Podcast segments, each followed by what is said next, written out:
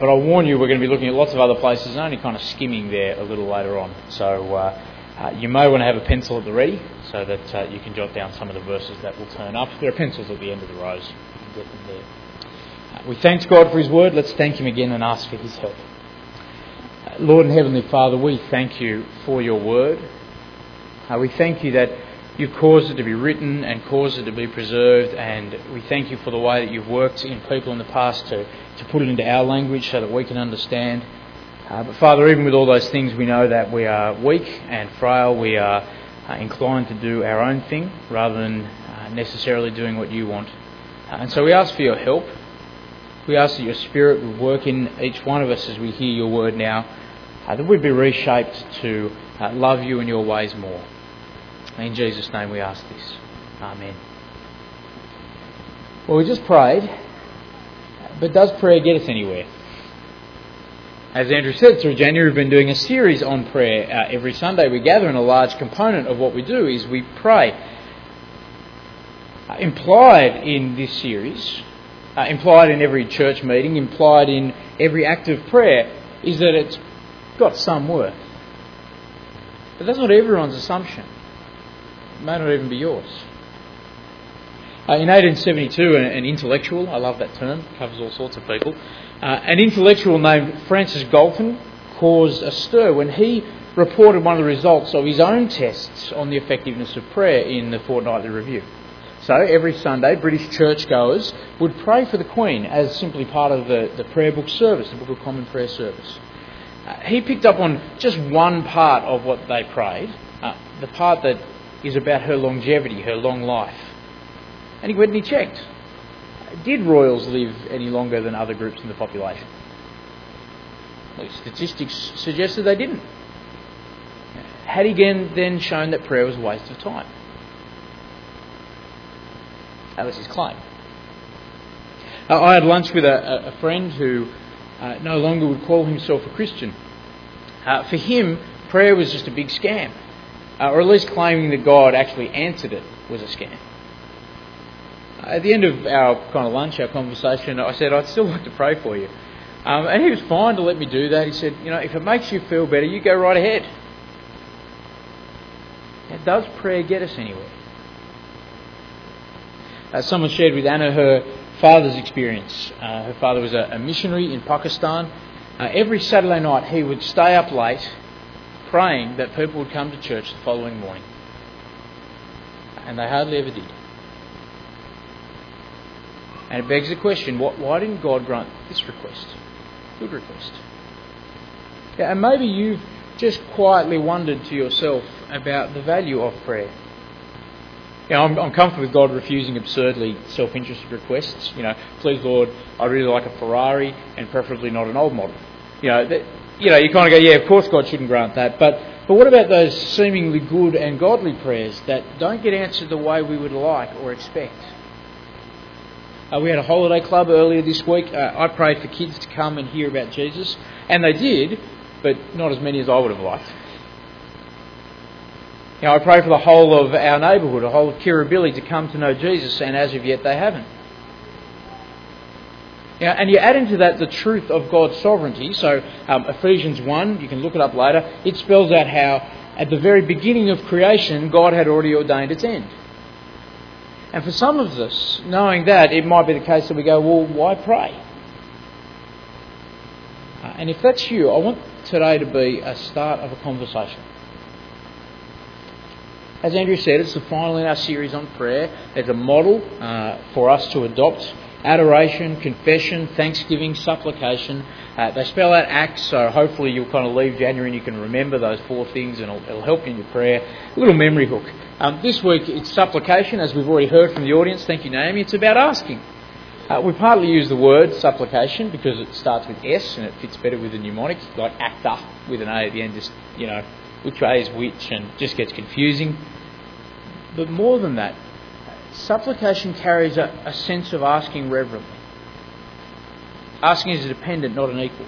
Uh, so I can use the word ask, and it says nothing about the relationship of the per- person making the request.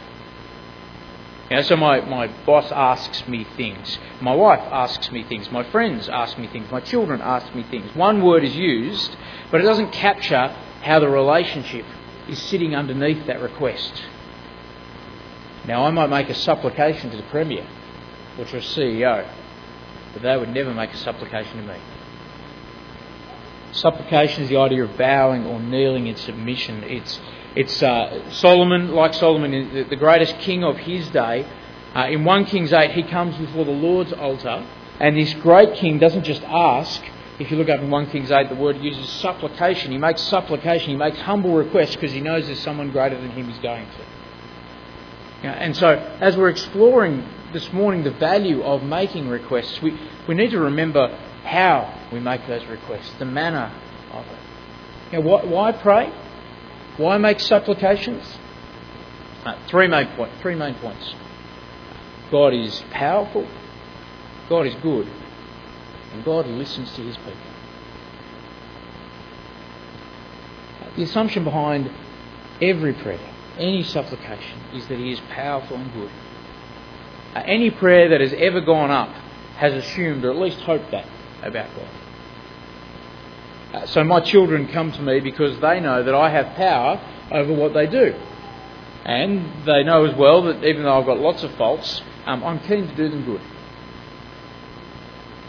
Uh, there's no point making the request to God if He doesn't have the power to act. And there's no reason to make those requests if He isn't inclined to actually do what's good for us. And that assumption that we all have when we pray is made explicit in the Bible. God is sovereign. He is in control. So um, the Babylonian king Nebuchadnezzar, not, not an Israelite, not part of God's people, the Babylonian king Nebuchadnezzar in Daniel 4.34 said, Then I praised the Most High. I honoured and glorified him who lives forever. His dominion is an eternal dominion. His kingdom endures from generation to generation. All the peoples of the earth are regarded as nothing. He does as he pleases with the powers of heaven and the peoples of the earth. No one can hold back his hand or say to him, What have you done? The Lord is a real king, not just a name king. He's a real king, and he controls all. Lamentations 3:38 talks about good and calamity both come from his hand. Uh, even the tiniest detail of life, insignificant birds that kind of drop out of the sky dead, Matthew 10:29 doesn't happen apart from his will. Uh, particularly if you were here when we looked at adoring God in prayer, we picked up that theme. But, but God is also good. Uh, Psalm 106, there's that refrain Praise the Lord, give thanks to the Lord, for he is good. His love endures forever. Last week we spent some time exploring how God is good to us in creation and in salvation. You know, and every, every supplication we make underlines that you and I understand that about God. And so we can actually pray big requests. See, the bigger we assume God's power is, the greater we assume His goodness is, the bigger our requests can be. Uh, so last week I said that the goodness of God in creation means that there is nothing too trivial to thank God for. Uh, but because of His sovereign goodness, it also means there is nothing too big that you can't make a supplication about. There's nothing beyond him. A story is told about Alexander the Great. Uh, one of his generals made a request of an outrageous amount of money so that he could go off and get married. Uh, it was obscene, it was inappropriate, the amount he asked for. Alexander's treasurer told him as much. You know, this guy is asking ten times more what anyone else has asked for the same thing. No one else would dare ask this offensive amount. Uh, Alexander's response was uh, unusual. Uh, rather than being annoyed, he was flattered.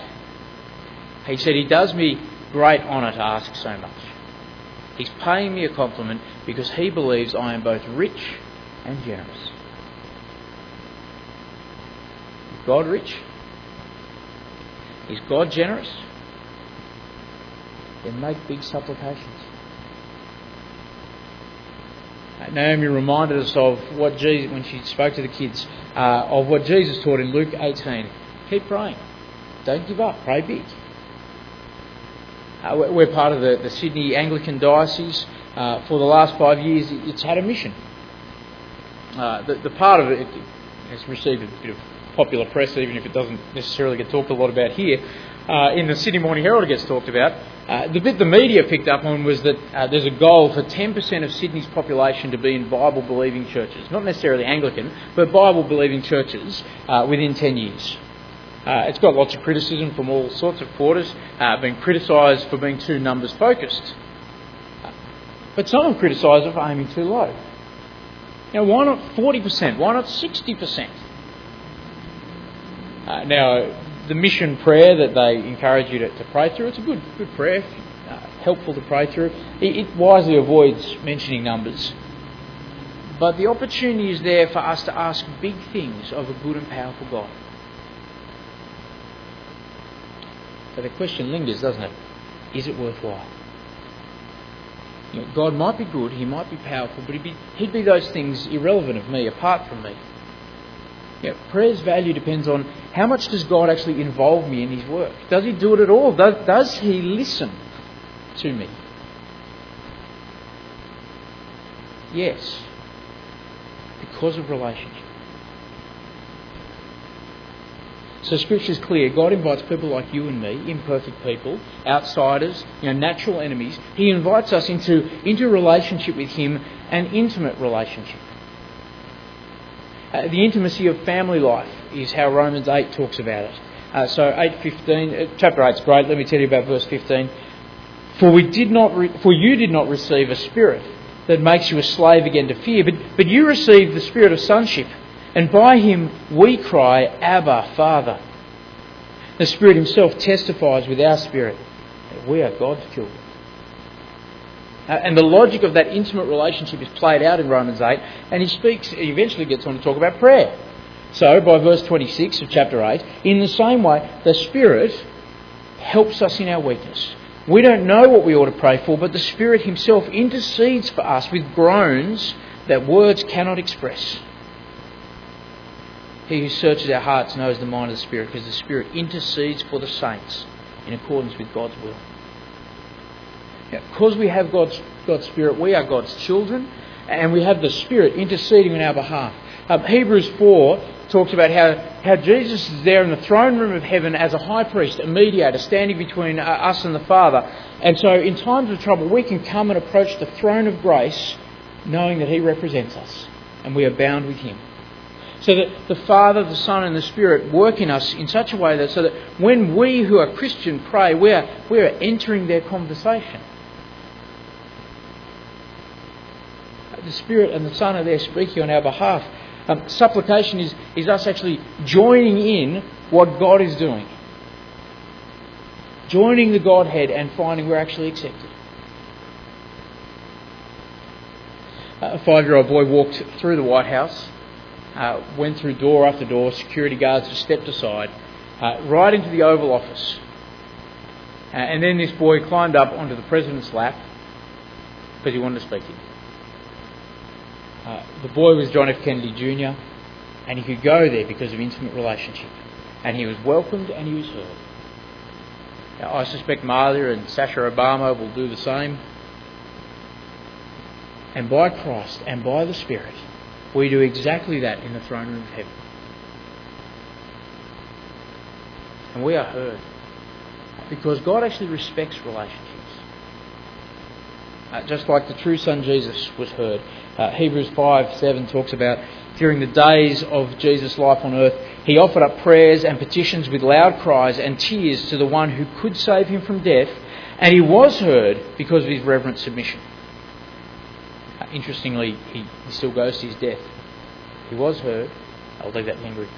Um, but he was heard because he was a faithful son. Over and over again, the Bible says God listens to his people.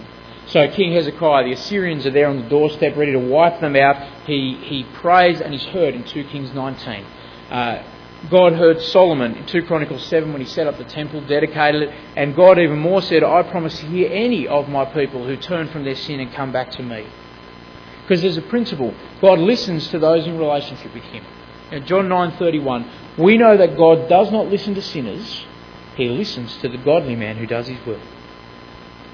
James 5 talks about how Elijah's prayer that brought uh, drought first, then rain, were heard as an example of a righteous man's prayer as being powerful and effective. Um, important to hear this not a sinless man, not a perfect woman, but one in right relationship. That's what righteous is. People out of relationship with God can't expect to be heard.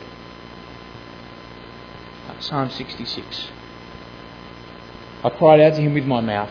His praise was on my tongue. If I had cherished sin in my heart, the Lord wouldn't have listened. But God has surely listened and heard my voice in prayer. Now, God might choose to answer an unbeliever's request, but there's no guarantee because they haven't got the basis of relationship. Uh, at the moment, the World Vision website currently has uh, 1,272 children looking for sponsorship. Uh, the, the, picture of the boy they have on the front is a, uh, of the, their website is a little boy named Ankit, a five-year-old boy uh, in India. Uh, he's got great needs just for the basics, things that you know, we take for granted. You or, might, you or I might choose to listen to him or the other 1,271 children. But because we've got no intimate relationship with him, we can also choose not to answer.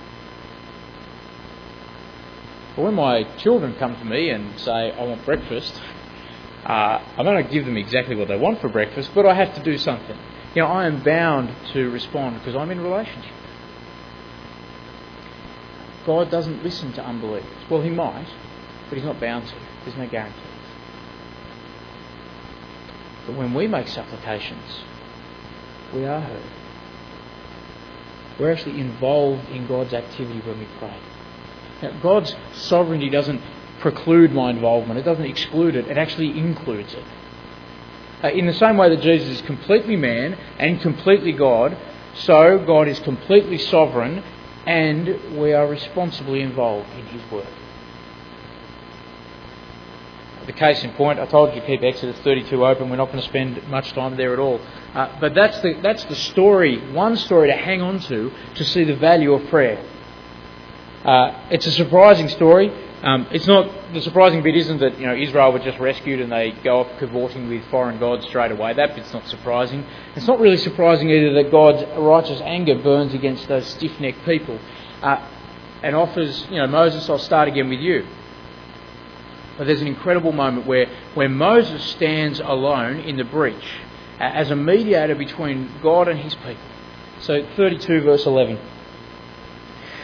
But Moses sought the favour of the Lord his God. O Lord, he said, why should your anger burn against your people, whom you've brought out of Egypt with great power and a mighty hand?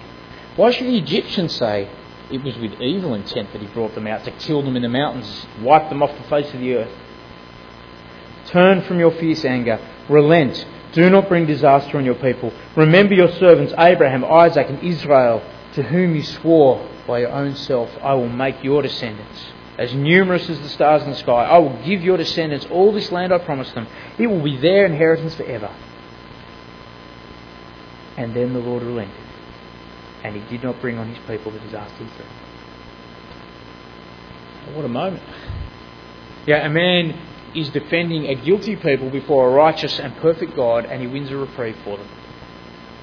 Uh, it should set off our bells. You know, there's a shadow going on here of a greater man who was to come, a greater work that Jesus would do, standing, representing guilty people before a perfect, righteous God. Uh, but for the purpose of, of, supplication, for prayer, it says something profound. At first, it says God really does listen. It's genuine listening. Like, like a parent who wants their you know, growing child as they move to kind of teenage years and so on to actually reason with them. God, God's doing the same. Moses makes a humble request, God relents. Uh, now, God's character isn't changed here, but He's big enough to rule in, in, in such a complete way that He can take Moses' requests on board and change the course of his action. Uh, he's not erratic or whimsical or any of those things, but, but He's not an immovable stone idol, He's not a brick wall. You know, His power his majesty, his, his glory is so great that he can actually give our requests a place in his will. And, and it's not just occasionally, but essentially. In who God is, he actually listens to the, the prayers of his own. Not possibly, not, not you know, on an extraordinary circumstance, but always. And so go ahead. Ask your Heavenly Father who genuinely hears and gives good gifts. Uh, the second thing to just pick up quickly from Exodus 32 is that we make requests within relationship. Just like God listens on the basis of relationship, we make requests on the basis of relationship. Did, did you notice, as you, you kind of read through it again, the reasons Moses gives for God to change his mind? He grounds it in the, the character and the purpose and, and even the reputation of the Lord that he served. Now, God respects real relationships, and, and in the same way, when we make requests, we honour it as well. You know, that's the model in Colossians 1 and all of Paul's prayers. You know, he makes requests that respect relationship. You know, yeah, ask outrageously of God, but, but, but don't ask in an absurd way of self interest, because that wouldn't respect relationship with Him or others. And we make our request knowing what God has already told us about Himself, His plans from beginning to the very end, for the good of humanity in His name.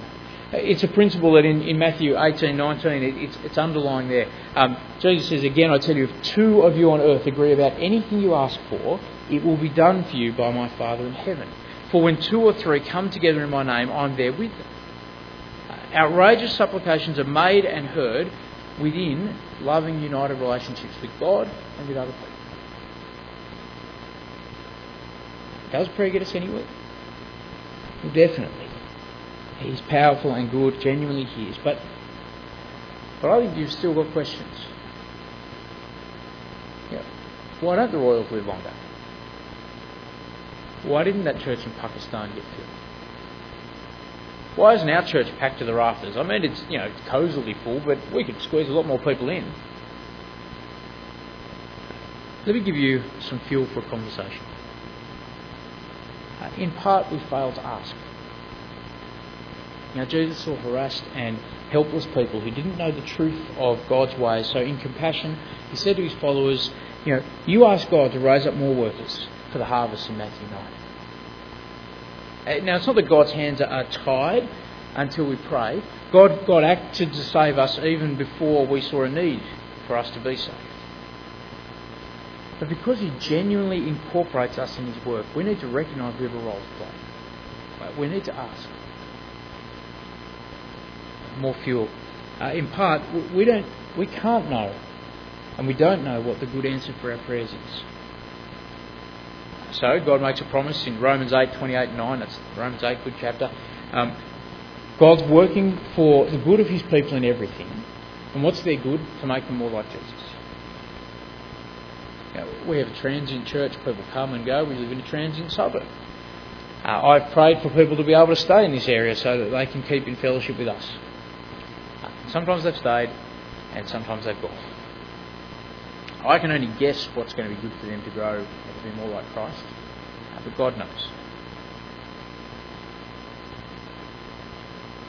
In part as well, I think we struggle to see how God is glorified in rebellion and disorder. Certainly, this is the one I struggle with most. Why is it that God doesn't save all? Uh, in Romans 9, Paul raises a rhetorical question of God being glorified even in the lives of unrepentant people. That, that God actually hardens some people whose hearts are already hard, He hardens them more, whereas others He chooses to soften and bring back to Him. Because both can achieve His goals in creation.